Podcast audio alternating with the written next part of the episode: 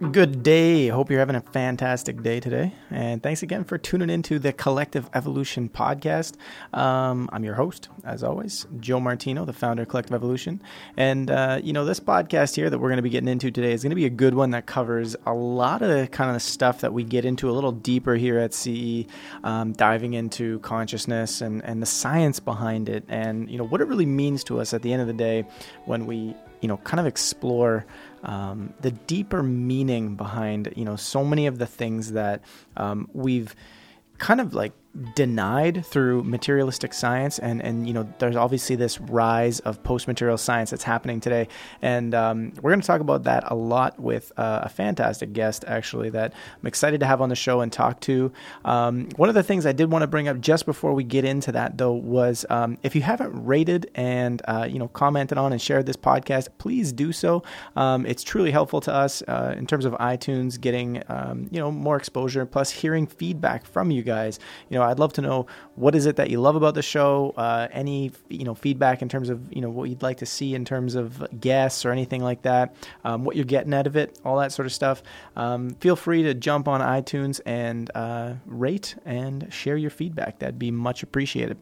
Uh, but today we're going to be talking to Natalie Trent. She's um, she has a PhD in neuroscience and she uh, did a postdoctoral uh, research. She was a fellow actually uh, for postdoctoral research project at Harvard, where she was exploring a lot of the mind and body practices that we have and how they impact obviously ourselves, our well-being, our lives, all that sort of stuff. Um, on top of that, she's also uh, has a master Reiki certification.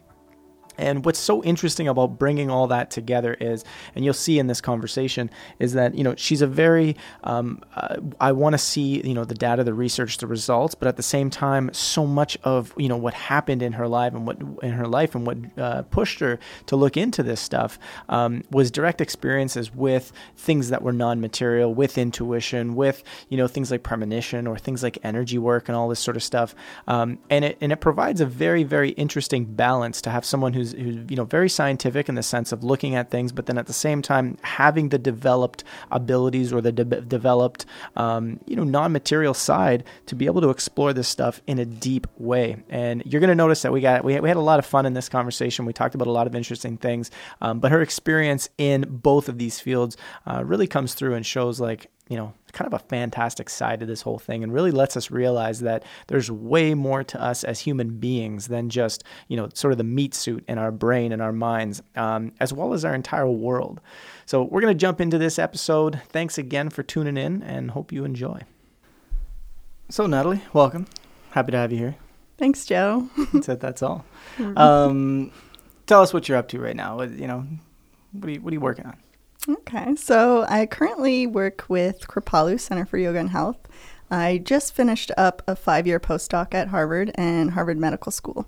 So, my research revolves around spiritual practices and providing scientific evidence for their validity and also um, the positive benefits. So, like health, psychological, um, physical health, social health. Um, and so, currently, I look at uh, yoga, Reiki, mindfulness, um, and also do a little bit of psychedelic research as well. And so all of this is geared toward um, what's called post materialist science. Mm-hmm. So, I mean, that's a good point you bring up in terms of like, you know, normally from a scientific perspective, a lot of the categories and things you just mentioned are sometimes seen as woo woo or sometimes seen as out there or, you know, mm-hmm. you can't touch that kind of stuff. Mm-hmm. Um, what led you into studying this? Like, how do you, you know, how, were you assigned as beforehand? Like, how did this mm-hmm. happen? Yeah. So, um, from a young age, I was always focused on understanding truth. So, I was raised in sort of a tumultuous um, scarcity kind of environment as a child, which um, compelled me to ask questions to understand the deeper meaning of reality. I understood that, like, the way that my family was operating was not right and there must be more to life than this kind of um, experience. And so I went within a lot and I was very introverted, very um, quiet. Um, even didn't speak for years, but this going inward really helped me connect with um, a greater spiritual reality. And I felt like I had support system or um, a spiritual family, or that I was from some other location. And this is a very young age. Um, and so I was motivated uh, right off the bat to understand the truth about existence. And so the typical way to pursue this is through education. So, mm-hmm. um, so I was really interested in life, so I studied biology and psychology, and I ended up getting a PhD in neuroscience, which is sort of the blend of those two things.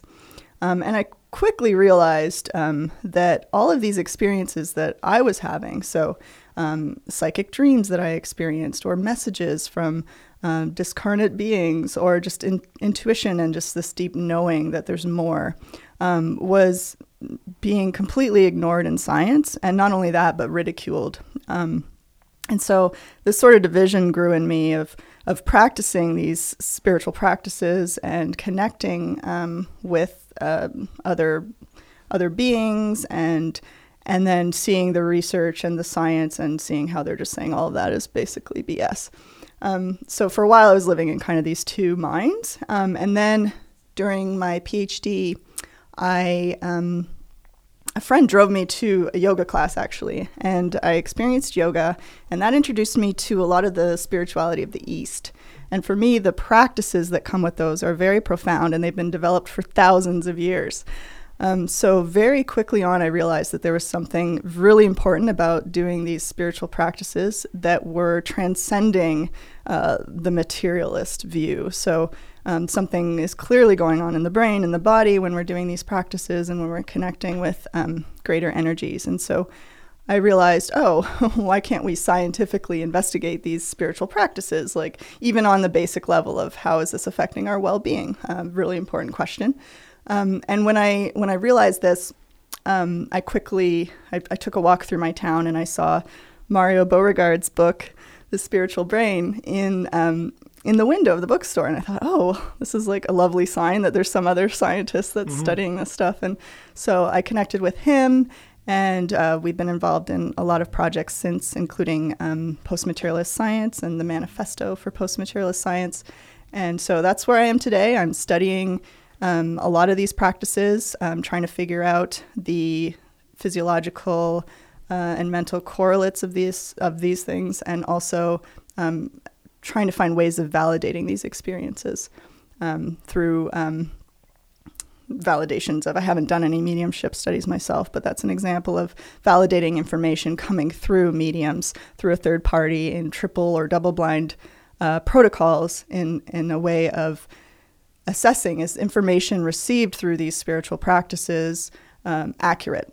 And if so, then what does that tell us about reality? Um, mm-hmm. Um, so that's kind of a, it's a big area. It spans a lot of research, and um, there's more and more scientists now that are coming out of the post-materialist closet, so to speak, and, and, are losing the fear of studying these things because when you when you mention your interest to the conventional scientists, they'll they'll scoff and ridicule and say, "Oh, don't study that pseudoscience."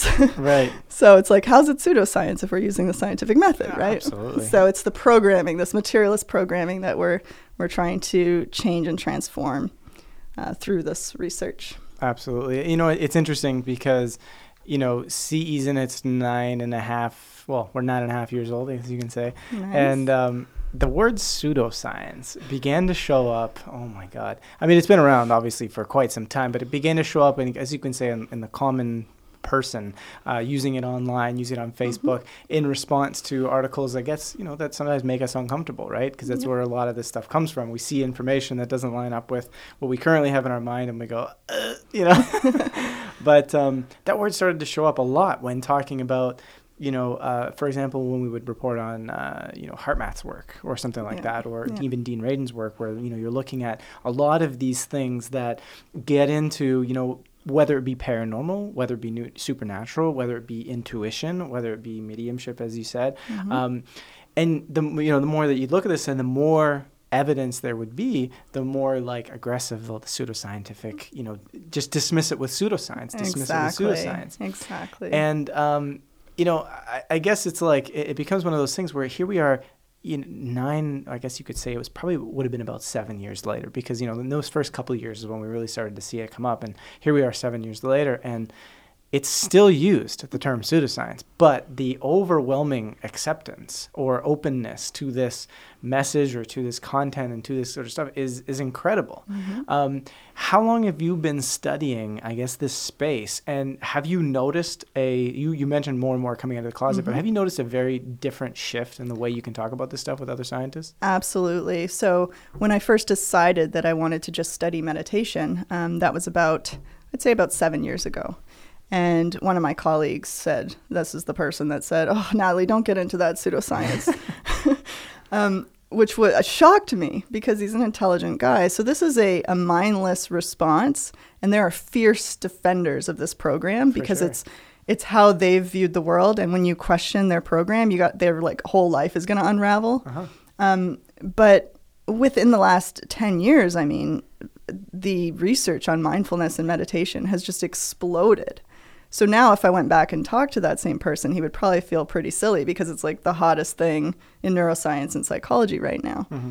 Um, thankfully, so mindfulness has opened the door to yo- yoga research, yeah. Reiki research, and I have noticed a big difference in speaking with people just over those last seven years. And I think it's it's the younger generation primarily um, because of social media. I really think that's it. Mm-hmm.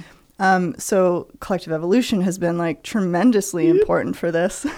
I'm, I'm absolutely sure. Um, so people are doing their own research. Um, They can go online. They can dig through studies. They can. You, you, guys do incredible reports about research, so it's accessible to people now. So a lot of research has been closed off. You can't access papers unless you're part of some institute, and mm-hmm. so there's a movement towards open science as well. So let's make it available to everybody because sure. it's no longer this archaic system of like the elite can know about this stuff and and then they police themselves. Absolutely. And, and so what's so weird about that, just a note on that, is like the idea of, and, and I deal with this all the time. I'm, I'm very passionate about health in the sense of like assisting people one on one because there's so many different things that you can talk about. Everybody's dealing with health issues for a number of different reasons.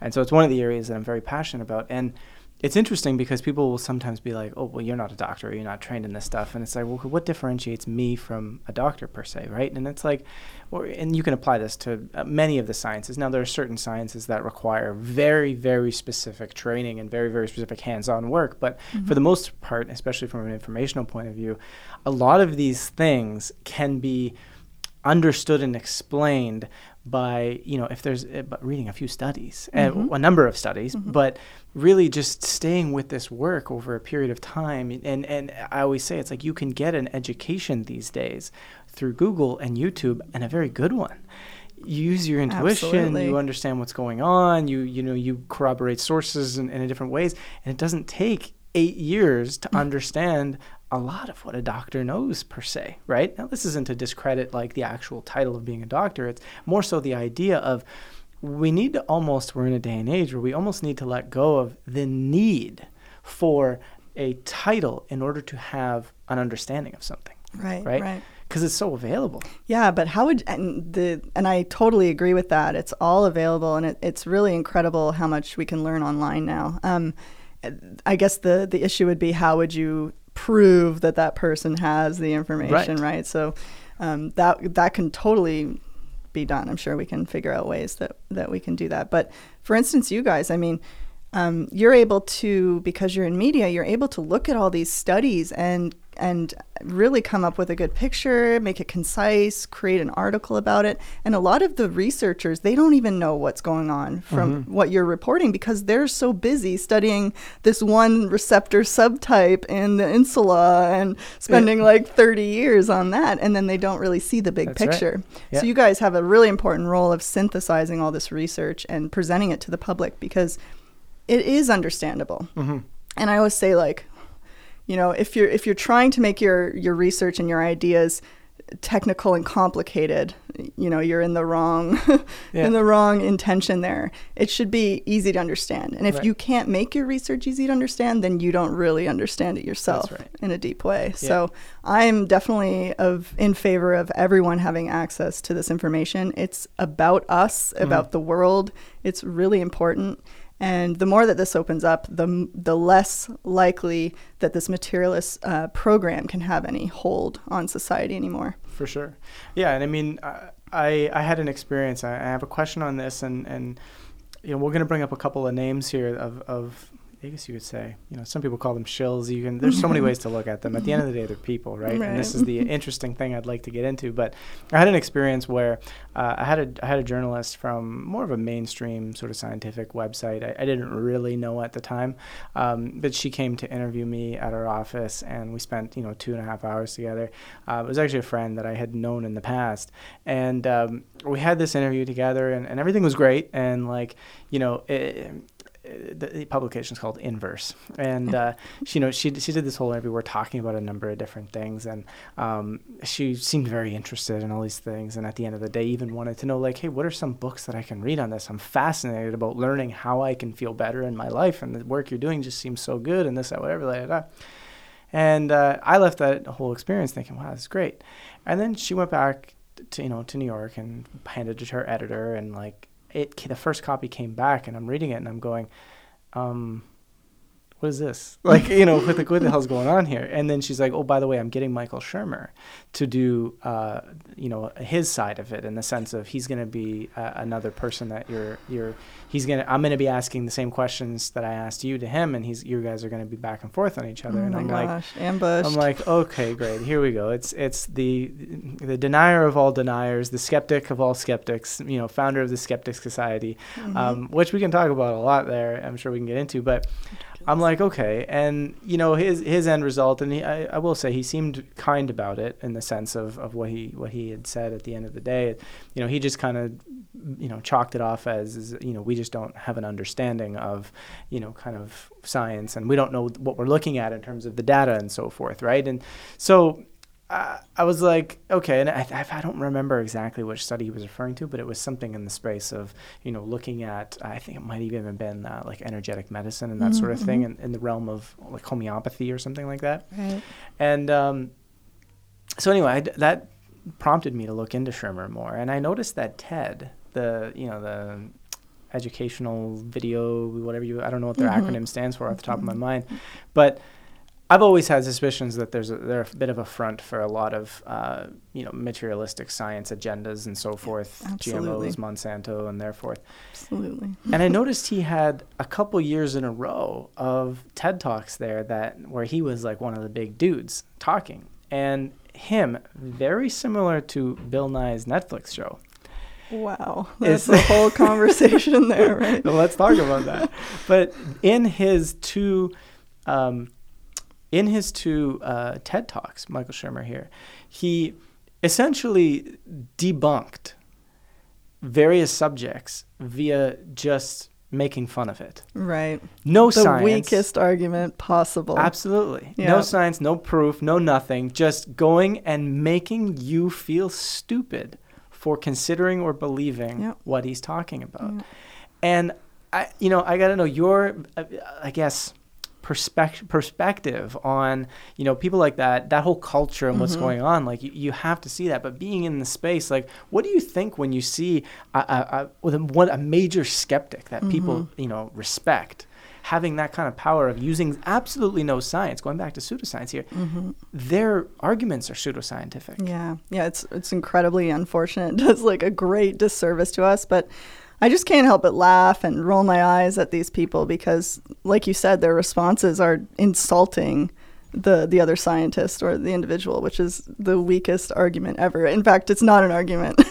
You're right. just ridiculing. And and a lot of other scientists that would have studied this stuff they do respond to that and they don't they don't study it because they're afraid of that ridicule Absolutely. but you have to have a bigger vision and you have to let that ego side go um, because you're going to get ridiculed because you're fighting a paradigm a paradigm that has the support of all these corporations because the materialist paradigm is you know all, all that is is material. So you might as well accumulate a lot of material and buy a lot of stuff and focus on on you know plastic surgery and looking good and all of these things. And so and the pharmaceutical industry works off of this as well. Um, and the placebo effect of antidepressants and pain medication is incredibly enormous and they try to suppress this information all the time. Mm-hmm. um, but it's it's an example of mindless programming where i mean the response is not to investigate, to, to try to understand or, or receive more information. It's just to push it away.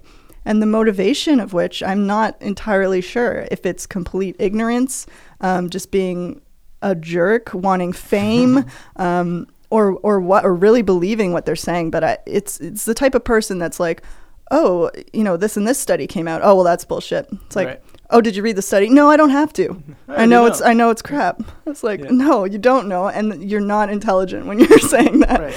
Um, so, yeah, it's it's a pain, but I, I really do believe that that'll be a thing of the past quite soon. Um, and it's just kind of the the shadows of the old way and the, the clinging to the old paradigm. And um, it's pretty rare to find someone who's younger, even in the sciences, that will be adamantly aggressively defending materialism Yeah. today Yeah. um, especially with the cultural shift toward all these spiritual practices, um, measuring these changes in the brain, seeing how our gene expression changes for the better when we practice meditation. I mean, the evidence is so clear and it's just accumulating. So very soon, these people are just going to look incredibly ridiculous, Yeah. and they're they're they're banking on people that are ignorant. They're banking on an ignorant population.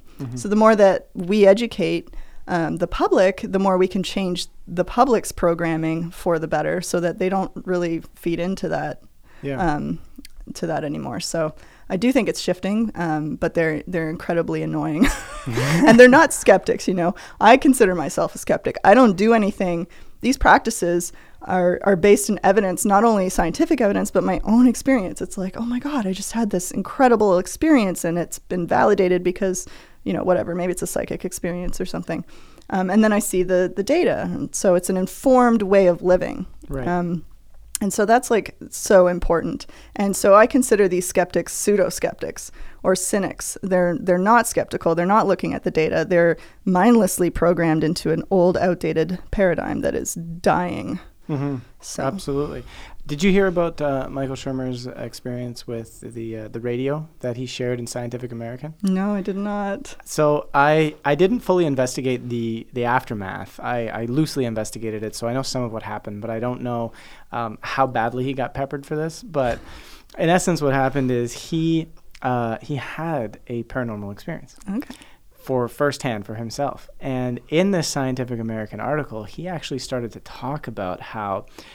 Uh, well, let me just first say what the experience is. W- what happened was, is he was he was getting ready for an event or something, and if I don't remember all the details here, I apologize. But um, he he was getting he was getting ready for some event or something like that, and um, it had something to do with I believe his wife's grandfather, and she had uh, or he had passed on, and um, you know they were getting ready, they were talking about you know kind of reminiscing and all that sort of stuff, and then um, uh, a radio, an old radio, started playing, and it was I believe it was uh, the grandfather's radio, or it was a song that was very very tightly related to uh, the grandfather. Mhm. Um, this was years ago, so I, and I read this article a while ago, so I don't remember all the details.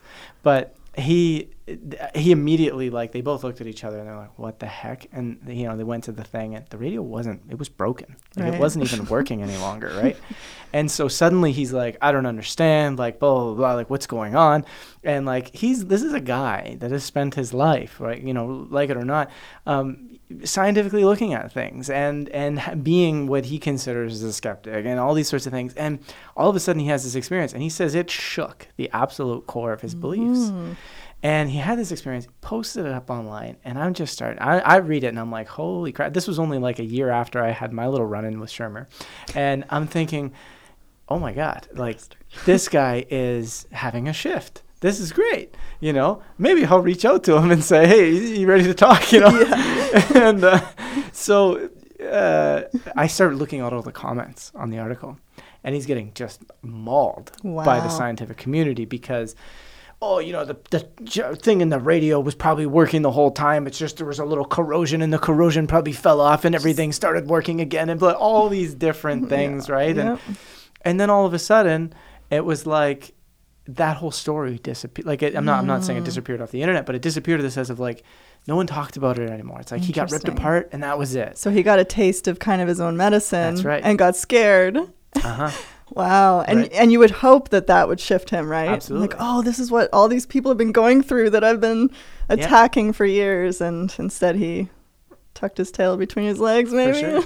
and he even said, I remember he said in the article, he's like, the amount of people that I made fun of and I said there's no possible way they ever could have had experiences like this. He's like, I've now had that experience, and he now looked at. He was I thought the article was great, um, and he's like, I now look at all of those people in a completely different light Mm. because he now understood more about what they're doing. So, I mean, I still have a curiosity personally as to like whether or not he's closet hiding what Yeah, he feels and believes yeah. about that. But, um, you know, we, we talked a little bit about Bill Nye. You you've seen some of the I saw, I think, uh, maybe the first episode, and it was just like the whole time, like, oh my god, oh my, are you serious? Oh my god, yeah, Yeah. what a what a propaganda piece that, and For he's sure. not even a scientist, No, like to not. begin with. So, and I saw him insulting pretty much everything that I have ever looked into believe in, Yeah. and yeah. So through um, through scientific method as well. Your what you believe in. Yeah, and I think the good thing about that terrible show was that you really saw the backlash publicly. Uh-huh. I mean, so many people. I don't I don't know a single person that was like, "Oh, it's a great show." And they were all like, "Holy shit, This is the is the silliest thing." worst show ever." And he's not a scientist and and I guess it got canceled, I think is what happened there's, like, or they didn't season- renew it or something. I don't really know what happened. I, I thought it was um, the timing of it was interesting, and, and it's something I'd like to get your sort of perspective on um, as I drop the marker on the floor. um, but it's you know it, it came out. It was called Bill Nye Saves the World. Yeah. Interesting title. This is during the rise of a massive level of interest in things like you know consciousness, Mhm. uh, you know UFOs and crop circles and stuff like that Yep. were huge on the radar. There were, you know even talked about in the media and all that sort of stuff. Yeah. And you know GMOs were reaching their height, vaccines reaching their height of of people starting to pay attention, and all of a sudden saves the world, you know, in the title, and he's just mocking all of these things. Yeah, it was so gross. It, it was really a gross, For gross sure. show. For sure. Really gross. And you know, from your perspective, why do you think you know that show was made? Because obviously Oh, there's yeah. industry funding. There's so many reasons, Yeah. but you know, Well, it's it's it's great that it was made in one sense because it shows that we're having an impact. yeah, That there's this movement going on that they now have to address. Mhm. They can't just ignore it anymore Nope. because it's taken off. It's got a life of its own. So, and you know, you're not going to disconnect everyone from the internet now and sharing information. So, so they had to create this. I don't know who sponsored the show, but it was clearly a propaganda piece to try to like rebuttal all of the stuff that that we're culturally shifting towards Yeah. for the better. Mhm. These are these are things that are only going to help us. I mean, concerns about GMO food is coming from a place of wanting good health. absolutely. You know, and a safe environment. Exactly, exactly. So I think it was absolutely disgusting, really, um, when he directly mocked um, individuals that that believe this way, and it was clearly a tactic to Yeah. reprogram people um, that may be on the fence, like, oh, is this stuff real? I'm not sure. And it's specifically our age group, because I don't know Mhm. about you, but I watched Bill Nye when I was a kid. I, I loved it. I, Yeah. I thought it was great. And it may be part of the reason I got into science. I don't know. But so they specifically targeted the audience that I think he had um, when when we were growing up. and the audience that's arguably, I mean, this isn't obviously 100%, but that's shifting a lot right now in the sense yeah. of like you need to pull that audience back. yeah, and I think it was like a colossal failure Mhm. in the end. Yeah. So I don't think that did. I mean, stuff like that just reinforces when you know who's behind all of this Mhm. stuff and and you know the money involved and and why they're trying to keep all this stuff hidden. Um, it just reinforces that okay, we're going in a in a good direction here. Yeah. We're actually making changes and making an impact. And so, um, gosh, though, what a disaster that sh- that was just hilarious. Almost like I mean, it could have been a parody of. Like, I was remember I remember one scene where all in one go they I don't remember they tried to debunk like UFOs uh, uh, te- something having to do with psychics something having to do with crop circles something having to do with vaccine like literally all in All one in one, like, quick little segment and I'm like you gotta be kidding me it's like so obvious. so bad I don't I don't know who falls for that Yeah. anymore. Like really, and and debunking UFOs. I mean, whether or not you believe the U.S. military and think that they're benevolent or not, but the, now they're releasing that Absolutely. UFO videos. So where does that all go? Like Right. in the garbage. Like Now? Yeah. they've now admitted it. So Absolutely. um, yeah, I think like all of this is just a good sign that we're headed in like a, a really positive direction and Mhm. that we're making an impact. And um, I mean, it's happened quite. We've all put a lot of work into this, but it seems to like the fruits are coming. Like it's Mhm. happening. Mhm. It's it's incredible. hmm Um, And fruits are great things. I love eating love fruit. fruits, So good. So good. especially mangoes. Oh yeah, oh yeah. I, I tropical fruits I'm definitely into. Uh, I eat probably four, five, six bananas a day. Nice bananas, my go-to. Yeah, It's the only one that's like always available. easy peasy. Bananas. Yeah. Hopefully, you know, have you ever heard the thing about how they gas them because they're not ripe enough? Oh gosh, I, I, I always wonder, like, I get organic. yeah, so do I I. hope. I gotta look hope into that that's the best. Yeah, I gotta look into Yeah, it. but it's crazy. They throw out like half a fruit because it's ugly. I know. It's It's ridiculous. unbelievable. Unbelievable. And then I remember there was a, I think a company in France, if I remember correctly, had uh, had kind of like stopped that whole fiasco, Yeah, and they were France selling. is doing pretty good with that. Yeah, and they were selling like quote unquote ugly fruit for a discounted price. Yeah. And it's like, what do you like? What do you mean? Like, have you ever like pulled stuff out of your garden? Like, sometimes it looks a little funky, but it's amazing. Right. You know?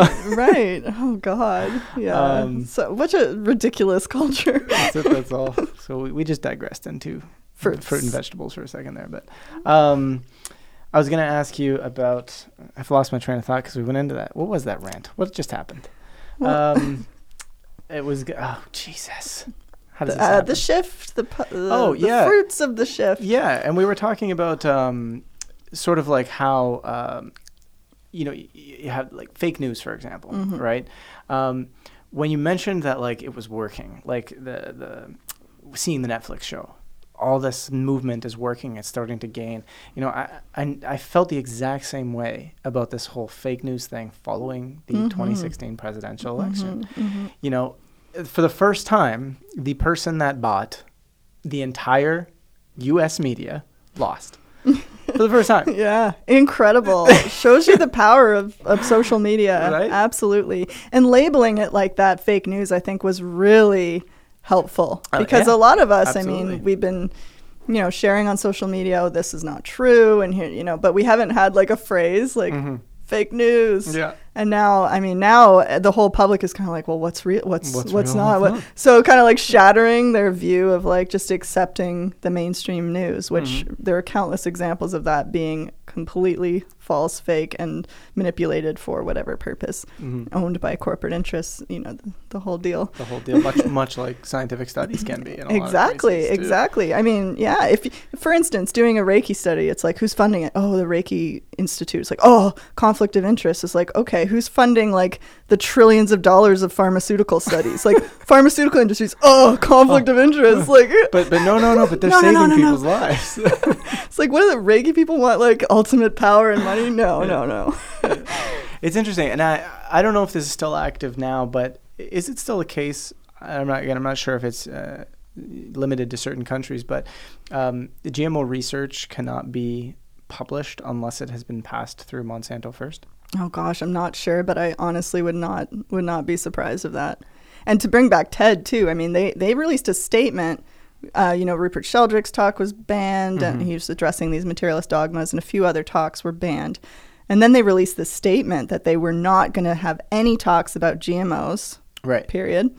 Any talks about the neuroscience of something mm-hmm. or the science of spirituality or anything. Right. So they're just like, I mean, Yeah. clearly Yeah. some kind of, I don't It's know. It's just shaking it.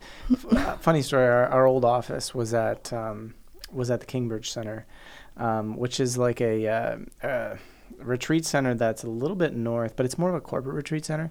So it's a little bit north of where we are now, here in uh, just north of Toronto. Um, and when we got there. And we started to set up. The first thing we learned was back in the 70s, there was a Bilderberg meeting that was actually held at the, the place, right? This is a huge 120 acre property, right? And we just kind of the one of the people that was running the place at the time, she was quite into consciousness and all that sort of stuff. So she was kind of privy to, you know, we said, hey, we're looking for a new office space. You know, the, how's this gonna? Can we use your cert, your third floor?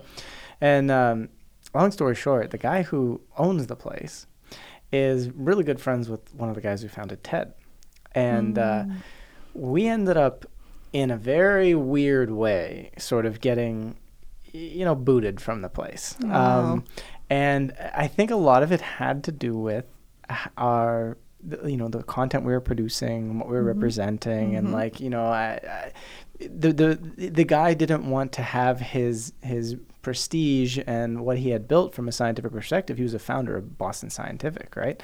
So here's like this, you know, big time thing, and and all of a sudden we get this really awkward, like, yeah, you know, we need to kind of, you know, do new things up there, and you know, we can. Next thing you know, we got booted from the place, and being, having an intuition, you start to realize there's something more going on here, right? Mhm. Obviously, that sort of thing. But Mhm. I found it interesting because even his position as a friend of, of one of the guys who had founded TED, his position was that he didn't even agree with a lot of the shit that they were doing Mm. um, at TED, and, and a lot of it kind of felt a little politically pressured, right? And and that's the question: is like in science, you know, how much is it politically pressured? tremendously politically pressured. Um, I mean, you got to have funding, right? And so a, lot of the research I've done, I've tried to do in a way that I haven't needed funding. That's how I've gotten around it. So you'll you'll find a lot of people that maybe want to do a study on on Reiki or psychedelics or whatever, and they're like, "Oh, but I can't get the funding." Um, for me, I just went ahead and did it without funding. Um, but ultimately, the vast majority of funding comes from the government. Mhm. So um, it's incredibly politically driven. Um, they they will not fund this kind of research that falls outside of the materialist paradigm. So, and it's really about like this research and a lot of this um, these practices and these experiences empower us. And the last thing I think that um, some governments want is the people to have power. Right. Um, so this really, this materialist paradigm is is helpful for governments in that sense to to keep us focused on material things um, and to not really become empowered and connect with like our higher selves and um, and to be more heart centered and compassionate and to stop putting our money into taxes that support killing people overseas and and these kinds of things. This greater awareness that sure. they would prefer that we probably didn't have. Um, of course, there's great people in government, but I just mean the system as a whole Mhm. as this kind of entity. Um, so yeah, um, very much politically driven. So a lot of people that um, want to do this research, they get private funding or they get gifts from people. So the Templeton Foundation is great. It's hard to get funding there, but they specifically um, fund research on spirituality and spiritual practices. So of course, all of us are trying to get Templeton funding, and um, but I, I think for me, I'm gonna release a crowdfunding campaign um, in the future to try to get funding Yeah. uh, because I think that's probably the way to go Mhm. um, for this type of research. So I'm going to pursue that hopefully in the future um, because this is what the people really want. Mhm. Um, the people, if the people knew the type of research that was getting funded and all the, the Oh, money going into that, yeah. they would be outraged. Mhm. You just have to go to like a big conference, uh, uh, Society of Neuroscience, for instance, to see the billions and billions and billions and billions of dollars that go into the void, basically, Yeah. because they're studying something that's so insignificant. Right. And right. they've convinced themselves that it's significant because their job yeah. depends on it. right absolutely well and that's this is this is a, a kind of a point that i think sometimes brings like empathy to everyone when we when we look at like how sometimes we hold on so aggressively to our ideas and to you know like even going back to michael shermer for a moment and it's like you know i had to think about myself like if i don't take what he did personally in a sense of like if i don't you know he doesn't he probably wasn't attacking me like specifically but more so when i look at it from his shoes he's probably thinking you know I'm this. I'm. I, I have a magazine that is like massively huge. I, you know, it's it, considered a journal in many cases. I have, um, you know, done all this research over my life. My the view of pe- who people think I am is this like rigid scientific type individual. So when you break that down from, from a very just like simple human standpoint his ego his identity you know everything he knows about who he is what his wealth and where his how his house came about how his family is supported all these things in his mind are all me maintaining this idea of who i think mm-hmm. i am mm-hmm. right and this is a challenge so many people face is like they're not just changing their mind about something you know they're potentially in the way it looks because our mind gets afraid of so many things and we like start to fear so many things we start to think oh my god my entire world is about to collapse and what that looks Yeah. like is Yeah. everything that built what i built i feel like it's you know it's uh about to collapse and it's going to be all gone. Yeah. You know? Yeah. And preserve that as much as possible with this aggressive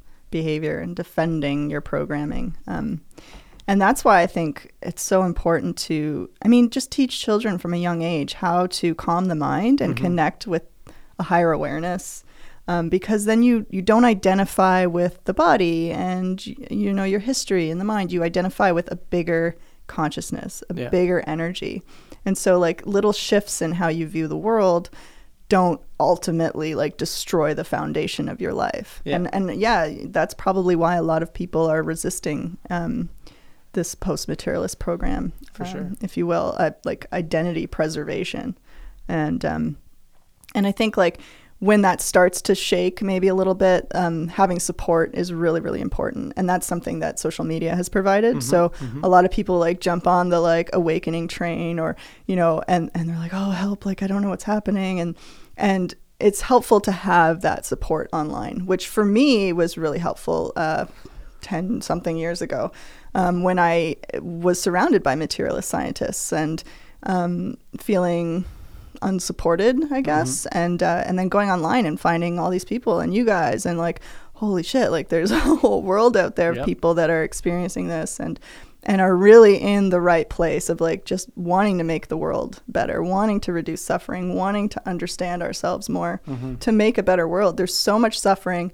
We know that it's like there's no need for this anymore. Yeah. Um, we have the resources to support everybody, Mm-hmm. and this outdated view of the world is um, is I think the reason for a lot of problems in the world. For sure. Um, and so once we we connect with uh, this greater reality and um, compassion and love and understanding, then we can start to like build bridges with um, with en- so-called enemies and start to come to an understanding of our our inherent oneness. Really, Mm-hmm. um, we're we're one being split into all these different beings to experience um, reality and and ultimately yeah uh, research shows um, that there may be this one mind of which we're all a part and yeah I was just about to ask you that question. You know, you made a big statement by saying we're this one being, right? Right. Broken off into this stuff. and And I was like that's pretty big to say no, but that's but that's that's yeah that's what you know expanding this whole thing is expanding our consciousness about is Mhm. having these types of conversations and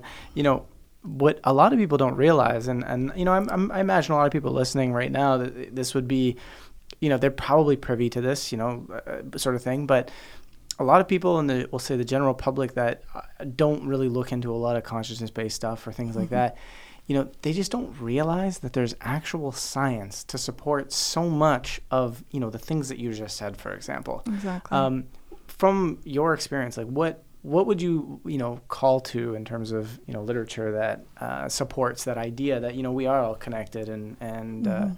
you know we may all be part of one whole consciousness, if you will. Yeah, well, there's quite a few streams of lines of evidence of that. Um, I would like mediumship, for example. Um, so there were a lot of studies in the late 1800s uh, on mediumship, and um, it was a very unfortunate time because there were a lot of fraudulent people at that time, and so it was so-called discredited. Um, people were just trying to, their ego wanted to be mediums, I guess, and they wanted to um, perform this like performance of medium in these seances and stuff.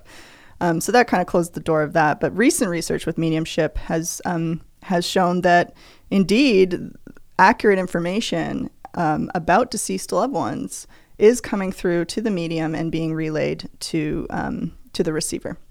And this is with like the highest um, rigor that you can you can have. So everyone's blind. The the interviews are coded. Um, this is Gary Schwartz and Julie Beischel's work, by the way.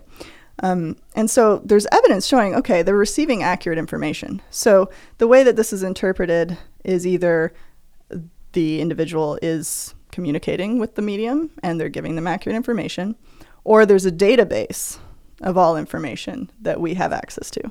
So either way, there's an interconnection, there's a greater mind. Um, so there's the ability to communicate either um, directly with the individual or there's this database of information or akashic records or whatever that is non-local that we can tap into so that's one line of evidence um, also just spiritual experiences themselves of, sure. of people that have practiced meditation i mean thousands of years of um, um, for instance, Buddhism and Hinduism, they would say is a science, not even not a religion. They've sure. been studying this.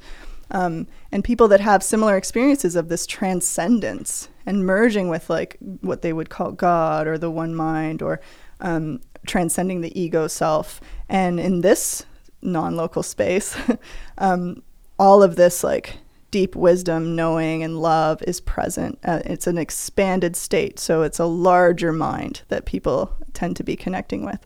Um, so there's there's just the practice itself, and then the literature showing that um, when you do these practices, you are uh, improving your well-being, your quality of life, your health gets better, you live longer. Um, so there's there's clear benefits to connecting with this this potential one mind or this greater consciousness, and and any um, of the energy medicine and all of these lines of evidence, um, past life memories, um, connect to this idea of like we're all connected in some kind of higher consciousness that we all have access to if we're in the right kind of vibration. Mm-hmm.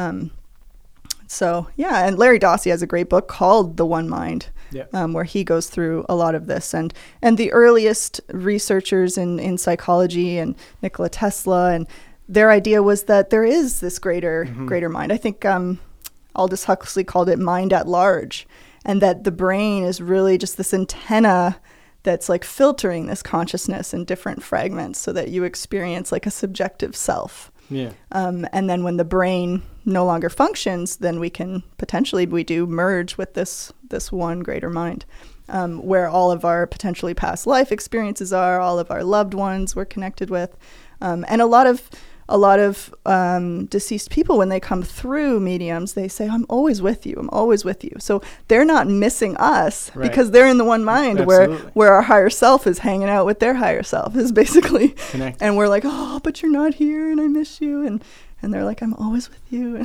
Yeah.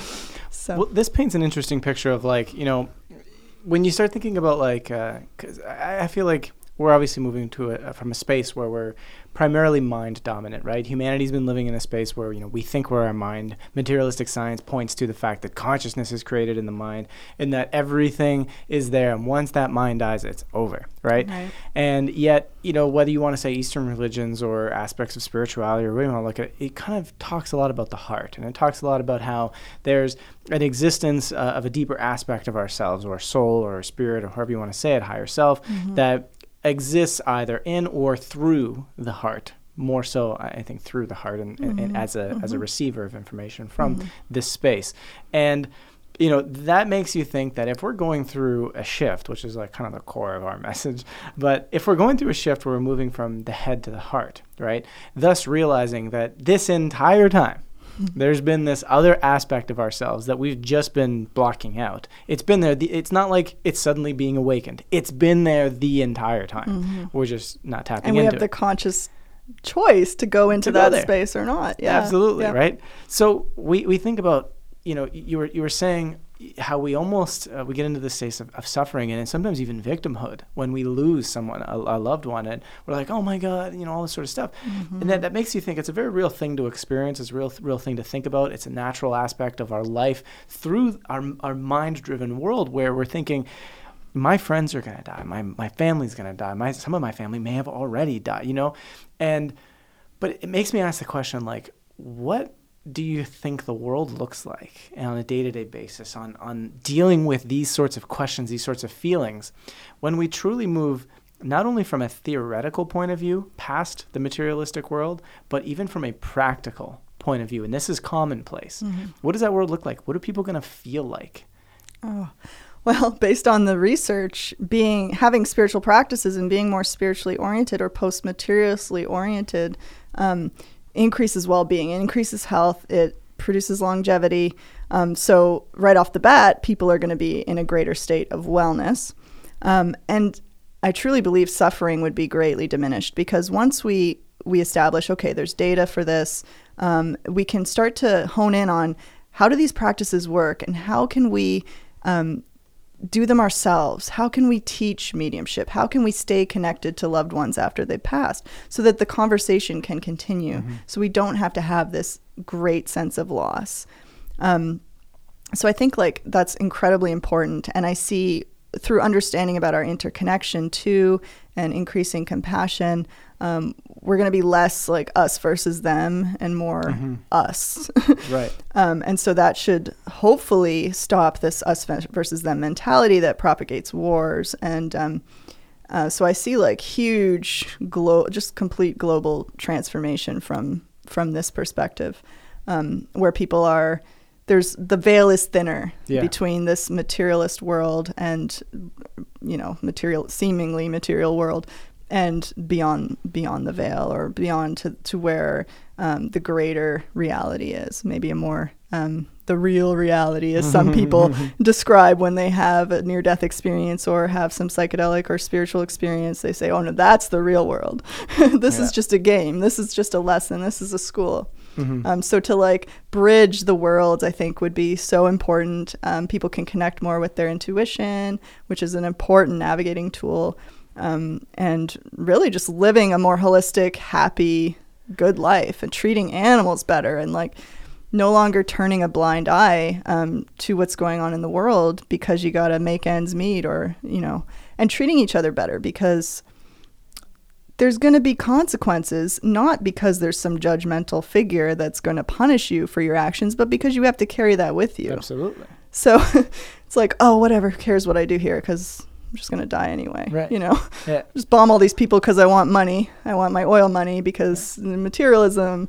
Um, and so, um, oh, well, when you die, you might have to face that and experience that. sure. So um, people will behave hopefully a lot a lot better to each other in a genuine way not Mm-hmm. because of like fear of punishment like like religion might do but but genuinely wanting to be at harmony with others Mm-hmm. um, because what we do to others we do to do to ourselves and i often think of this like world sometimes as an experiment of how do we treat ourself when we forget Yeah. that the other is us For sure. and like yeah. it's a lesson in self-love Mhm. because then there is no distinction Totally. so Totally, that's a great way to put it.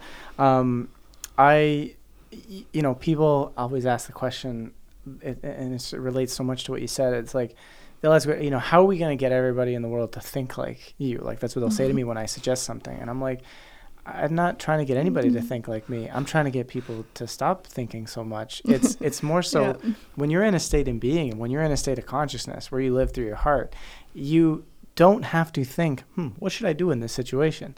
You already know the answer because you know that it's through harmony, it's through peace, it's through something that is because that is you know like we we primarily live in our world off of belief systems. Our Mhm. world is what we learn in school, what our parents taught us, what we think Yep. morals are, what we think values are, what we think this is, whatever. And it's not like we cast, you know, all those things to the wind in the sense of like we're going to be terrible each other if we don't live by those things. It's more so you no longer need to think through that. exactly You just be through a space that knows what harmony and knows what respect is. And, you know, it's funny, the example I was giving um, earlier, you, you brought up animals. Um, I was like, you know, we get so upset, right, of the prospect every Halloween that someone may poison the candy or may put a razor blade or something in the candy. And, and fairly so. Nobody wants to see people get hurt. However, you have people like, poisoning animal like here in Canada we have we have a lot of Canada Canada geese right? And people will run them over with their cars because Yeah. you know because they shit on you know the boulevards and on the different parks and stuff and they get so upset. So you have people running over with cars you have people like putting uh, antifreeze in the bread and then feeding them like all these different Oh, things. man. and I'm like nobody's losing their shit about the way we treat an animal. But like we lose our minds at the prospect not even that it's happening Yeah. the prospect Yeah. that it may happen this year yeah it's a small circle of compassion that we tend to have and um and a big outrage was with the Ce- Cecil the lion when he when he Mhm. got killed or was it he yeah because it's this majestic animal that Yeah. everyone like they watch Lion King. Yeah. Oh no, you killed Mufasa! Yeah. Like it's, it's like this programming. Well, what about the billions of cows every year that are like chickens being yeah more than just shot, like tortured, legit. yeah Um, and this idea of the one mind, I mean, there's studies with animal communication. Um, and like I've had experiences with animal, animal communication Mhm. that suggest that like this one mind, maybe there's different levels, but it's not limited to the human mind. absolutely It, it contains all being, all sentient beings, all, and this, yeah, materialism has really, um, really, I think, contributed negatively to our treatment of animals because there's a lot of people that still believe that, you know, our brains are superior. We're the only ones with consciousness. Mhm. And some people think they don't even feel pain. And That's I think silly. I think it was just ruled in somewhere in Europe yes. that animals don't feel pain and they don't have emotion. So Mhm. let's forget about these regulations. Yes, I can't. I cannot recall it. And then, uh, interestingly enough, I think it was a couple years ago.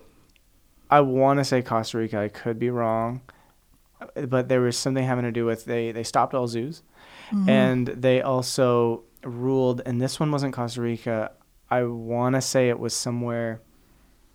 It, it's making me feel like India, but I'm not sure if it's actually India. It's um, where they ruled like um, animals do have consciousness, and therefore there's certain I things now was, that can't I think be done. India. Well, yeah, yeah. something to that. Maybe Thailand. There's something. There's a few things like that going on. I mean, I, I've read that they was it India that said dolphins are now Yeah. like non-human persons. Uh-huh. I mean, their brain's more complex than For ours. sure. They have an incredible language. They talk about people that aren't other dolphins. I mean, that aren't there. Yeah. Like they'll gossip. For sure. I mean, yeah. Oh, and- and the FBI or the CIA. I recall which one right now. I'm forgetting a lot of things today. Maybe my brain's okay. going. um, but they used to do research uh, on dolphin and Mhm. uh, dolphins and uh, tre- te- teaching them language, and they got pretty far. wow. Yeah. Um, but yeah. you know, it's again, it's another one of those things. All these things that we respect, you know, the CIA, the FBI, the Mhm, government, all these mhm. things. What's funny is the amount of research, black budget research, they have done on remote viewing and psychic warfare and you know uh, uh, Psychedelics. everything. Everything. yeah, Um, and then yet we call it pseudoscience. yeah, because it, I mean, it's it's and they're they're the very groups that would sponsor someone sure. attacking us doing the research, um, but they're doing it all Themselves. covertly. Yeah, Yeah. it's like they want to have ownership over it, use it for malevolent purposes, really. hmm Um, spying on the Russians, like Yeah. oh, the old Russian enemy. That's always one of my favorites in U.S. culture. it's ridiculous. Russia's done everything. Everything. Everything. I'm late. Icarus. It's Russia. Did you see that new movie, new documentary on Netflix, Icarus? No.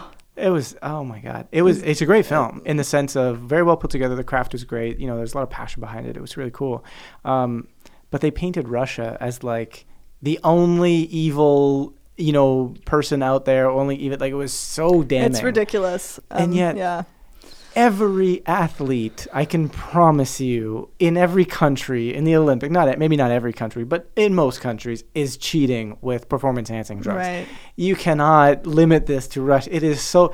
They prove in the film, and you there's got to this, create this enemy. You gotta you gotta have this us them thing and create fear in the public. It, Yeah. It's there's Well, always an enemy, right? For sure, and that you know that relates to um, we saw it a lot with race back in the day, and we're seeing a lot Mhm. still even now. There's a lot of racial wars and us versus them happening, Yeah. um, and it seems to be increasing in a sense. But now it's happening a lot with gender, Yeah. where now it's men versus women, blah blah blah blah, blah and like these circles and true empowerment happens. It's a mess. Like, that whole gender thing is a total mess. Oh man, There's like yeah, women versus men, and then oh, but there are no genders, and that's like what is happening?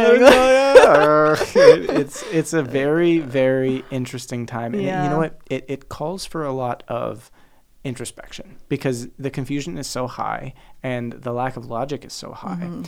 um, and it's showing that the mind is breaking down. And now to get our answers, we have to come back to like the truth. We have to start looking within, right? Right, right. And that's a culture that you know I know you and I are both trying to create through our work, and I think that's really what it's all about: is get Mm-hmm. people to turn within. Um, but you touched on animals, Mhm. and you touched on a personal experience um, that you had with animal communication. Mhm. Care Yeah. to share that? Sure, yeah.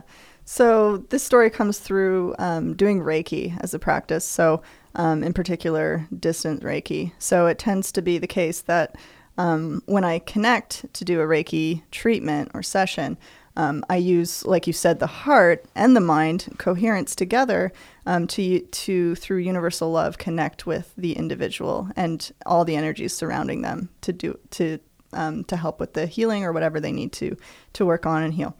So that's just the preempt. Um, so this particular instance um, was a good friend of mine who she moved to a new city and her cat actually ran away um, before they saw the house. So before she even got to the house, the cat like ran out of the car or something. I don't know how it happened, but he never actually saw where they moved to.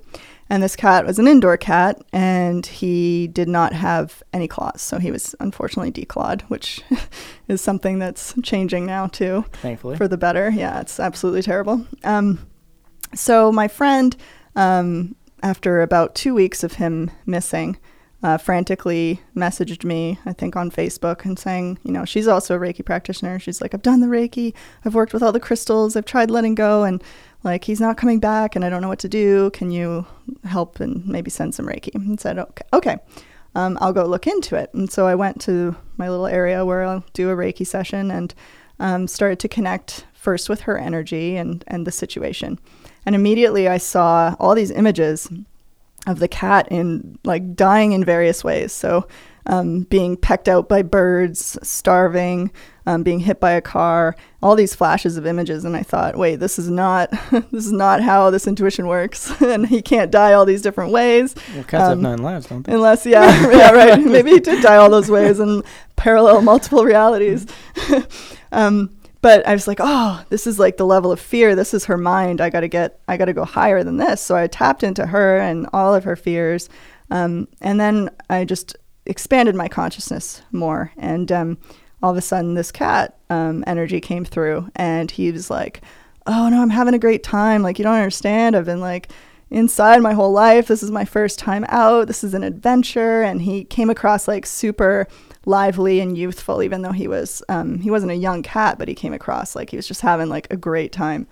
Um, and he said, "Don't worry, the blue jays are feeding me." And and I just go with this stuff because like it's not coming. I'm not generating this. I'm I'm in a clear state. I'm picking this up, and I'm like, okay, just like keep going. It might not make sense at the time, but um, and so I connect with these blue jays, and they're like, "Oh yeah, we're helping this cat, and and we can show him how to get home, like you know, because we can fly above the trees and we can see uh, see where he lives." And um, and the whole area was surrounded by forest, so which made um, my friend extra scared for his life. Um, and so so he said, "Well, she's she's not connecting with me. Like here's the problem. She's not connecting with me with her heart. She's connecting with me through her sacral chakra or like attachment and need and um, insecurity and like she's you know almost vampiring off of him maybe um, in a sense. Um, so so the message was clear that she, as hard as it can be when you lose a pet, I can't even imagine um, that she needed to move into her heart, and that's the connection. That's what connects us with everybody. If you think of love, like what is love? It's it's the closest distance, like it you between you and another. It mm-hmm. binds you. Um, and so being in fear separates you. Being in a, in a state of love can help um, forge that connection. And there's research to back that up that emotional closeness, um, we're much more intuitive and connected, and we can influence each other's physiology to people that we're more connected with. Uh, depend, it doesn't matter the distance. Um, so, so that made her feel a little better. And um, sh- shortly after that, she got an email. Actually, right after I told her all this, she got an email from BlueJay.com. And uh, she was like, mm. oh my God, I got an email from BlueJay.com. I did not subscribe. Like, where did this come from? And then I'm like, okay, good, like some validation. And then I go outside and I find a blue jay feather. I'm like, holy God, okay. It's like my first time finding a blue jay mm-hmm. feather. So I sent her a photo of it. And then the next day she found a blue jay feather and sent me a photo of it. So we had this like ongoing communication and trying to get her back into a space of like connection. So it's like, oh, getting these messages, okay, like something's happening here and and moving out of this fear into this into the space of love. And about 7 days later or so of these blue jay feathers going back and forth, um, she wrote me and said, "Oh my god, he's in the backyard." Um, but he ran away. So he he found where she was and saw her and then took off. And so that made her even more upset because she's like, why doesn't he want to be with me? And like, what's the problem? And I'm like, okay, um, let's just okay. At least he knows where you are, so we're good. We're good now. Just keep keep staying in a good space. And and then this happened a few times. He came and he was like, "I'm out of here." She was trying to feed him, and um, and then she's frantic and she's like, "Should I just trap him? Like I don't know what to do." And and I was like, "Well, why don't you ask him what he wants?" And she was like, "Okay." And the message she said was clear, and right away, it's like he wants space. So just acknowledging that. Minutes later, she wrote me and was like, he's in my arms purring and I'm petting him like it's a miracle, unbelievable, like so amazing. Um, and so yeah, I mean, I didn't set off to like communicate with cats. It's just like when you connect yourself with that mind through love, Um, it's you got to be in the right place. Love is is the binding force, as I think of of the one mind. It connects us all together. Mhm. Um, all this information is there, like, Yeah. and once we start, if you're having a conversation with a cat like this, like how maybe it's the higher self of the cat or whatever, but gosh, it's like talking to a person. yeah. So It- you know, it, it suggests uh, a level of intelligence that exists within, you know, uh, whether you want to call it the ether, whether you want to call it the, all the yeah. connectedness, whether you want to call it, you know, the one mind, whatever, um, you know, quantum, I mean, the quantum field, the, Yeah. f- the field. It's yeah, been called so non-local, everywhere. Yeah. Yeah. And but there's a there's another interesting layer of intelligence that um, I think is so interesting here, and it's that you know sometimes when we when we talk about these for the, all intents and purposes, we'll call them just like abilities. So whether it be psychic, whether it be I Mhm. mean mediumship can sometimes be similar, and Mm-hmm. then or whether it be like what you did there with with the cat. Um, we always think about it in terms of solving an, an issue that we face. So it's like, well, not always, but sometimes we do. So it's like, oh my god, I lost cat. The, the, the, the solution is find the cat, and we want to use it for that. Or likewise, a lot of skeptics will say like, well, you know, if you have the psychic, can't you just look up the the lottery number Right, winnings yeah. for like next week and then play those numbers? and it, it goes like back that. to the intelligence is it doesn't work that Yeah. way because it's not about that because it's about something deeper Mhm. which comes down to ourselves and our experience and Yeah. learning Yeah. you know what what's your your feeling on that how would you describe that Yeah, I mean that it's it's true, and that's what's made I think research in this area really difficult too. Um, I mean, even all of these practices, yoga, um, Reiki, it's like we want to control every little aspect of it, like Mhm. like sham Reiki, so it's all this but the energy, or um, it's just it doesn't really work that way. And sometimes when you try to put it in these little boxes, it just doesn't it doesn't work. So you can't get the effect, and it really needs to be kind of a it's a very oh it's a huge big picture, and it, all of it is important and um, qualitative data, not just quantitative number data, for instance, is incredibly um, important. But um, yeah, what was the question? No, it's just the idea of like, you know, there is this intelligence, Mhm, right, that mhm. exists within knowing that, you know, there's a lesson, if you will, to be learned by the individual. And thus, that individual, it's like you got to learn the lesson either way. And sometimes these Mhm. intuitive practices can help us get to that second and third and fourth layer of why something is taking place, as opposed to just, solution is, got to find the cat. Know what I yeah, mean? yeah, absolutely. And that's why like these practices doing them daily is so important so Yeah. they can like guide you throughout your day, not just like, oh, something's wrong. I, I should I should meditate or oh, you know, yeah, I need to find my cat. Let me go get Reiki and like Right. um and yeah, it's it's incredible how the information comes through and it's filtered through our own ways of understanding. So um I can't think of like a good example, but it's it's often through symbols. yeah. So it's like um, some uh, psychic might um, hear a certain song um, during a reading, and for her that song meant her brother, like it was her and her brother's song. So oh, do you have a brother who's passed? Right. Like so, it's really super interesting, filtered through the individual and their own experiences and language, and um, it's quite incredible. And we don't even like we're not even close to understanding how this happens Yeah. at all. Um, And the question is though, do we do we fully need to to understand that it's it's very real? And because I think this is an interesting thing, is it's like you know um, someone who may be a really good speaker can go into a room of different. Um, types of people or one day they're talking to people who are very logical and another day they're talking to uh, people who are less logical more on the artistic side but Mhm. you're spreading the same message but knowing how to relate it to those people and there's you know that's like an intelligence it's a skill and it seems as though that exact intelligence that exact same thing exists within this this field in this ether and knowing like Mhm. i need to send this message you know and some people call Yeah. that god right. right now i mean it, what what are your thoughts on that word and, and associating it with yeah, that? the word has tons of baggage. Um, for me, it's always meant this higher intelligence. It's meant all of existence, really, to me. Yeah. God. Um, and uh, it's so funny when when I was younger, I went to Catholic school, and we had a ridiculous exercise where I think I was like grade three or four, and the teacher said, "Okay, everyone, get out your piece of paper and your pencils and pencil crayons, and everyone's gonna draw God." And I was like, oh, wow, okay. So I'm like smart enough to be like, okay, so everyone's going to draw like a bearded man, right? right Okay, what am I going to draw? and I drew like the weirdest thing. The teacher must have been like, "What the hell?" Is this? I drew a light, Uh-huh. and then I drew a goat, like Baphomet, Holy shizzle. right? So that's like, isn't that like crazy? That is crazy, especially with, it's from a symbolism perspective. and I'm like, a- there has to be a goat here. And yeah, it's the light and the dark, right? Like Wow. the non-dual, the all things. And that like, is crazy. she never gave me feedback on that, but it's like smart enough to be like, okay, they're all gonna draw like a dude, like white beard, Yeah, Santa yeah, Claus, like. yeah. But what really is that? And I'm like, well, it's a light, but then I want to draw.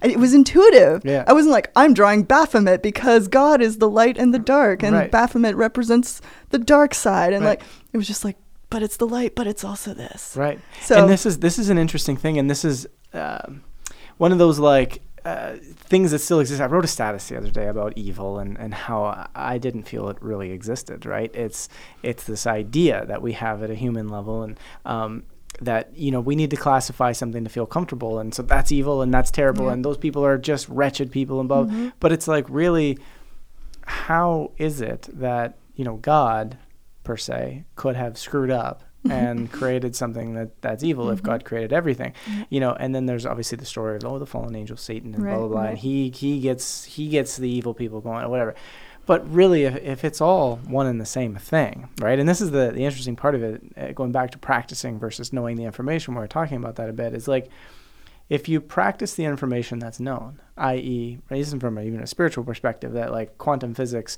has has shown us that not only are we you know creating our reality through our perception and understanding of things, but that also there seems to be this interconnectedness, this field that exists between all of us, and that we are it as well, Mhm. right? Mhm. We're not just tapping into that field; that field is also who we are. Right. And if you were to practice that, you would recognize that, you know, there cannot be any evil because it is all the same thing. There's not some separate entity that says, Exactly. you know, "E- this is evil, right? Mhm. It's our just our mental perception, right? Yep. And that just pisses people off. Like, they just- want to it's the victimhood mentality Yes. that you mentioned earlier it's like i must blame someone Mhm. for feeling this way or my circumstance or whatever and the mindless response is evil you know Yeah. without really understanding and and i guess the first way to understand is like oh sometimes good people can do things that are bad and like you can't just label them evil you know Sure. there are moral paradoxes all the time and um yeah it was that never made sense to me like how did god create everything but then there's satan and Mhm. he's like evil it's Yeah. like um so satan's part of god like Yeah. and and it's control tactics For sure. political Yep. hugely political Keeping people divided and yep upset keeping people in line following ridiculous rules that might not even make sense and and um yeah absolutely and i, I think evil or darkness or whatever it's just like separation it's just it's just disconnection Yeah. it's like and i always think of like well light casts a shadow all Mhm. light casts a shadow Mhm. and sometimes the brightest lights or the brightest lights cast the darkest shadows and there's Mhm. this duality that we can you know experiment with with our own mind just Yeah. by transcending all of this For sure. and maybe that's part of this gender duality non-duality non-binary is like people are starting to maybe like approach some understanding of duality and they're trying to like transcend it but not Yeah. really understand How yet? yeah Yeah. yeah yeah, because that's ultimately the, I guess, the course of everything here is. I mean, we're not going to solve our gender issues. We're not going to solve our race issues. We're not going to solve our whatever issues until we realize that it, it's it's unnecessary. It's Yeah. it's like not that there. Oh, there's no gender. There's no this. It's more so that there really isn't a difference between you and I in a, in a racial form or in a gen- we are, we Yeah. identify so strongly with the material and with the details of our material that we get lost. yeah, yeah. And, and, it's just clo- it's just a suit it's like a a, a suit, suit yeah. we're wearing and a vehicle and I, just like past life um past life research alone i mean most people they've been different races For they've been different genders they've been- it's I recall it's, many. yeah and and they're just different cultural programs That's it. different suits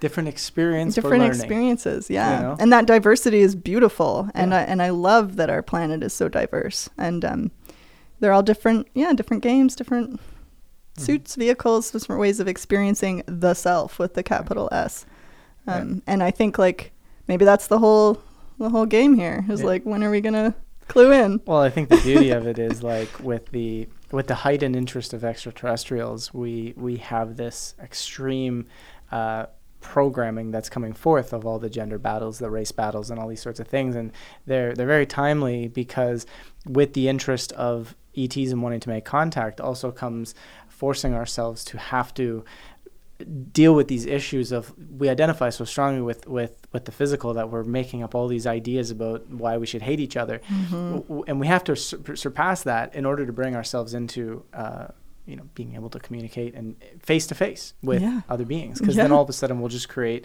like district 9 you seen the film terrible. district 9 yeah right yeah.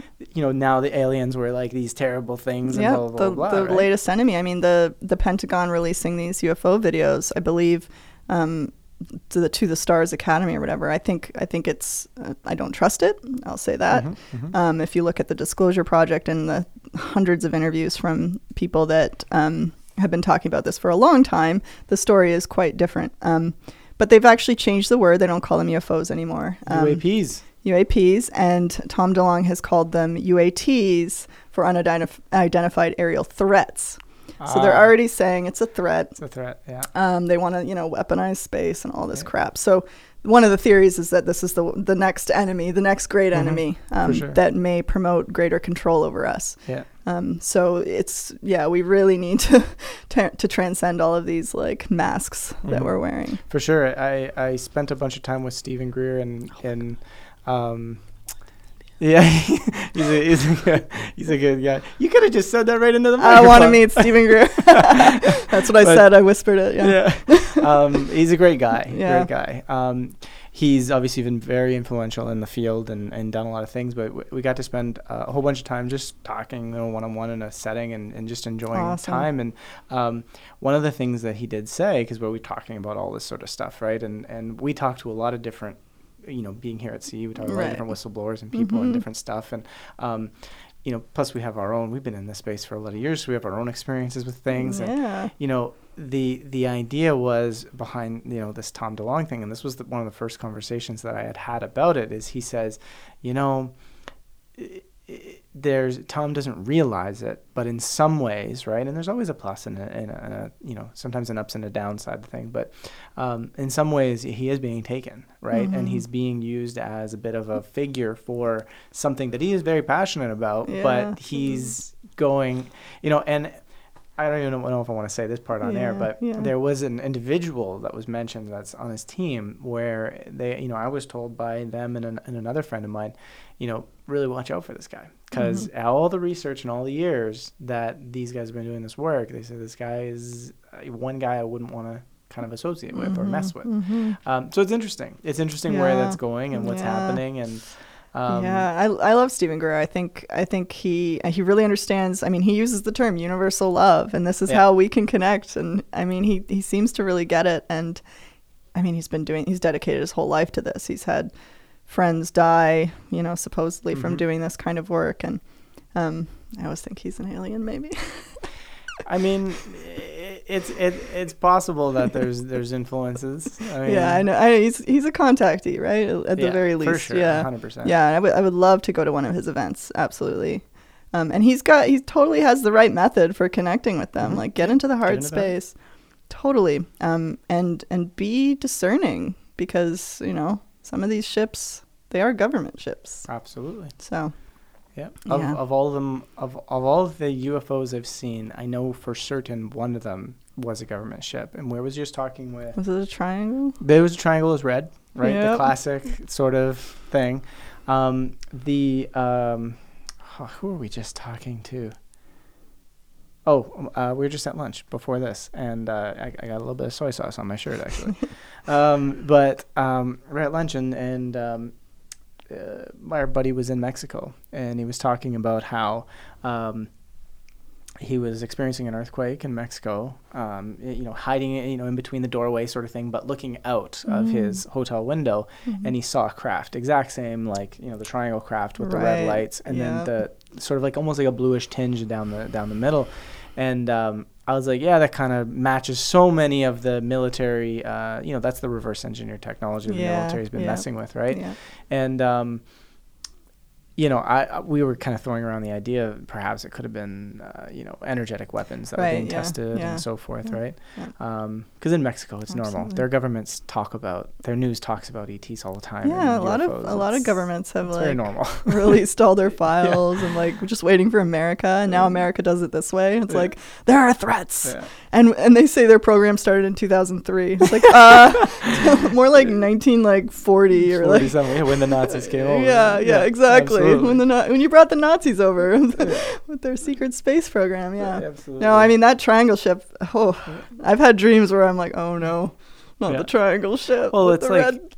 it's kind of like the whole, uh, you know, oh yeah, the Americans were the first to go to the moon. Oh yeah. But a lot of the other research suggests that it was actually the Nazis that went Yeah. with the Bellcraft, right? Mhm. And there's, oh my God, there's so much. That's a whole other topic. I know, right? I- like is, I can go on all day about ETs, all Mhm. day.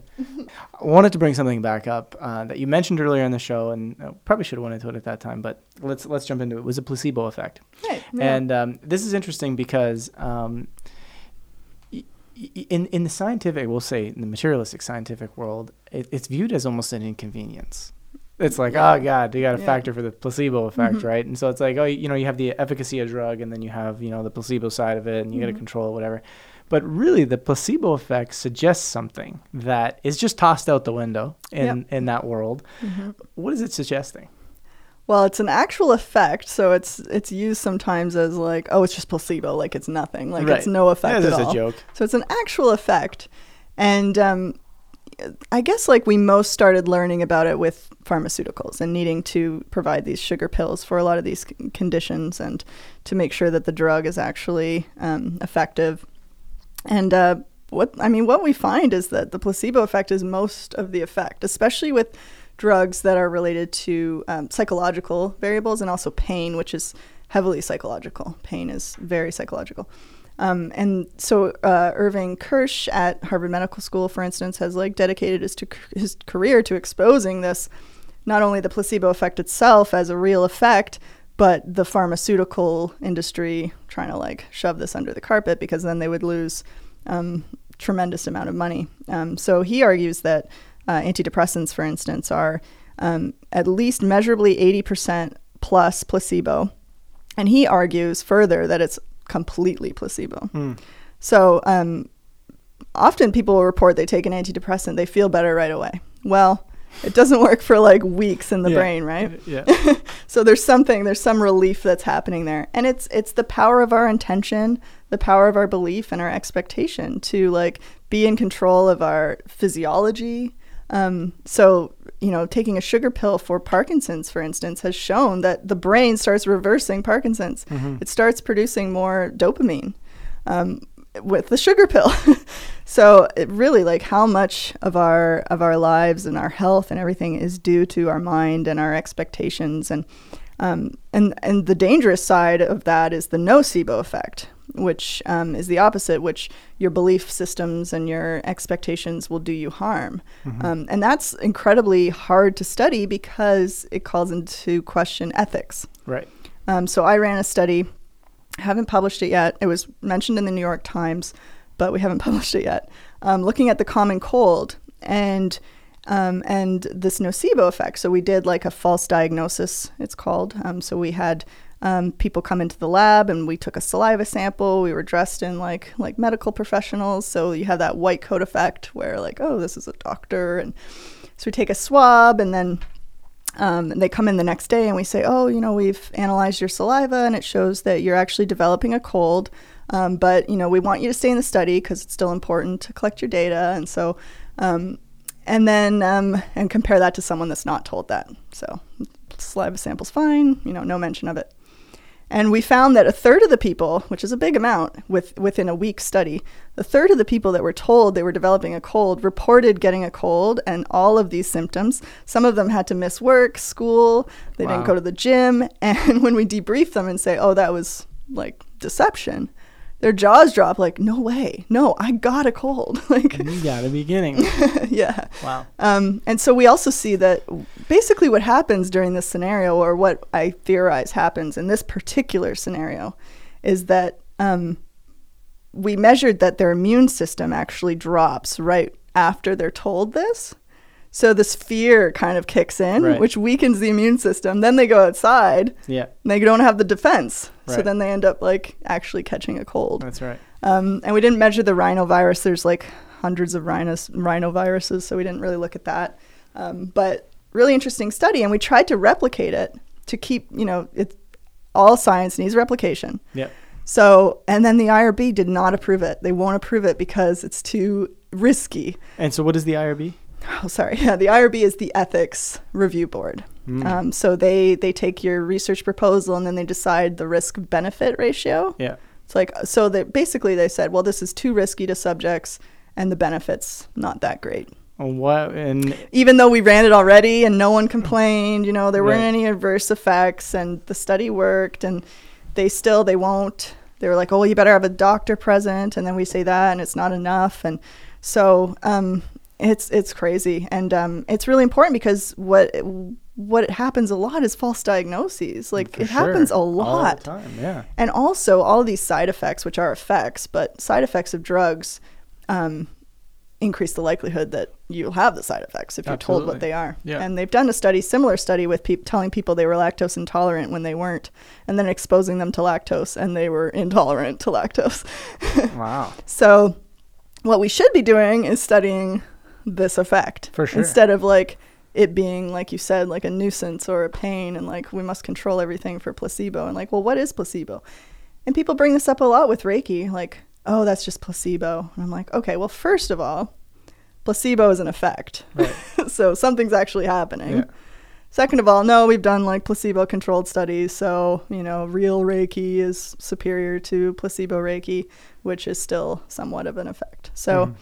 it's yeah it's ridiculous Wow. it's ridiculous It, it's interesting because you know it, goes back to the idea of you know obviously we wouldn't want to live in a world where it's like if you if you felt all the time oh my god like I'm gonna I, I, if I'm gonna get sick or whatever let it die and we if we knew publicly that that effect was gonna be so strong right and suddenly like all you did was think about um, getting sick and you'd get sick Right, like i better not think about this Right. i'm gonna get it but there's there's so much to it. There's there's also the the, the authority figure of a doctor who you Mhm. witnessed doing a test, and who, Mhm. when you add in all those factors, Yeah. the brain makes it more yeah real, we took right? a physical sample yeah right, and it makes it more real, and and it's like so. I think obviously from an ethics review board, I mean, I, to me, they're shutting it down kind of sounded ridiculous because it's like, again, it's like how like you act all like oh science is so like you know oh great but then like your responses are so primitive like it's Mhm, like mhm. like come on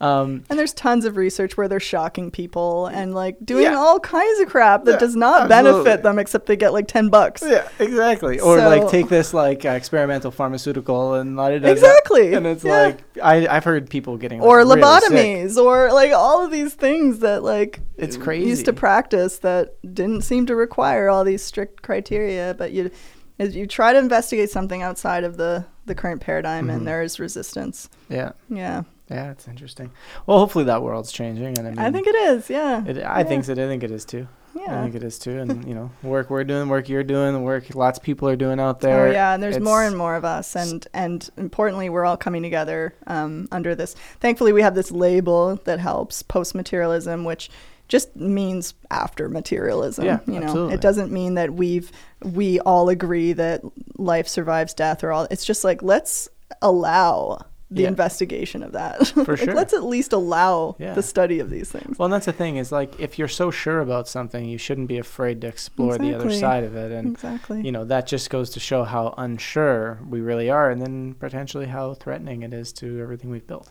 right which is not a bad thing it doesn't mean everyone's gonna die you know?